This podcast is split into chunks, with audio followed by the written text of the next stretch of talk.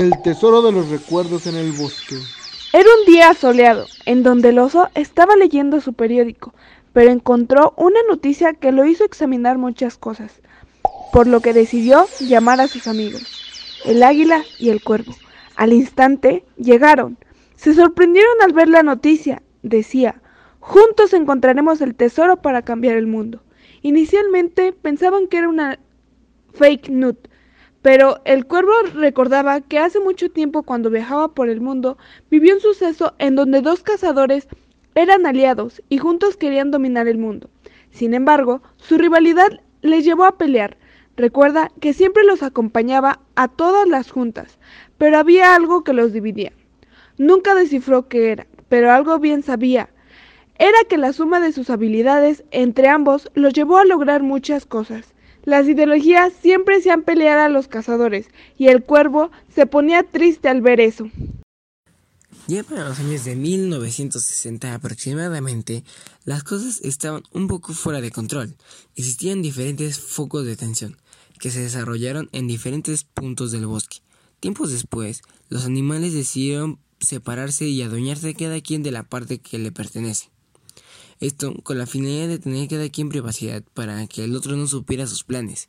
Durante unos meses todo se había calmado, pero algo se les tenía que ocurrir. Fue entonces cuando comenzaron a formarse pequeñas alianzas que se creían que para este punto animales eran más fuertes que otros, y como método de prevención por un posible ataque se terminaron uniendo en fuerzas y armas. Entonces la Madre Tierra, la ONU, intervino, pues se dio cuenta de que las cosas podían salirse de control, y fue en 1945 cuando, como solución, integró tratados de paz para que existiera la paz. Se dio un cambio positivo a raíz de esto, pues los animales se respetaron y prefirieron apoyarse y trabajar en equipo. Parecía que habían entendido la lección, pero no pasó más de un año para que volvieran a surgir conflictos, así que de nuevo la Madre Naturaleza hizo lo suyo. Esta vez mandó una sequía en el bosque que provocó la muerte de varios animales. Nuestros 4 personajes pensaron que era su culpa, así que de nuevo trataron de llevar las cosas en paz. Pero un día de pronto apareció un mensaje en el medio del bosque. Al parecer, era de la misma Madre Naturaleza, quien decía: son los peores animales que pude haber creado. No hay más que odio entre ustedes. Seguiré tomando cartas en el asunto. Esto no termina aquí. Al terminar de leer esto, una fuerte tormenta sacudió al bosque. Para entonces los animales ya estaban muy asustados, así que decidieron unirse para poder construir una casa en la que pudieran sobrevivir todos los desastres que la Madre Tierra les estaba enviando.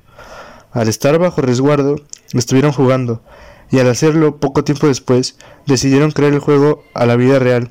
A este juego lo llamaron Carrera Armamentista, con el fin de desarrollar el mejor armamento para cada animalito, y así se preparaban en caso de que se hiciera más grande el conflicto. Conviene recordar, la causa principal por la que el territorio norte águila americano fue escogido, al concluir la Segunda Guerra Mundial, como sede de la Madre Naturaleza.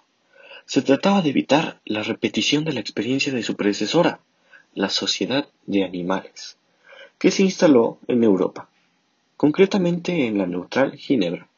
El gobierno norte águila americano de la época decidió no adherirse a ella, y muchos interpretaron tal ausencia como la causa principal de su fracaso cuando tuvo que hacer frente en los años 30 a los crecientes riesgos de una nueva guerra forestal, en la actualidad en unas condiciones completamente distintas a las de entonces. Estamos asistiendo también a un proceso alarmante de marginación, de parálisis, de incapacidad de la Madre Naturaleza ante los graves conflictos que sacuden la situación internacional.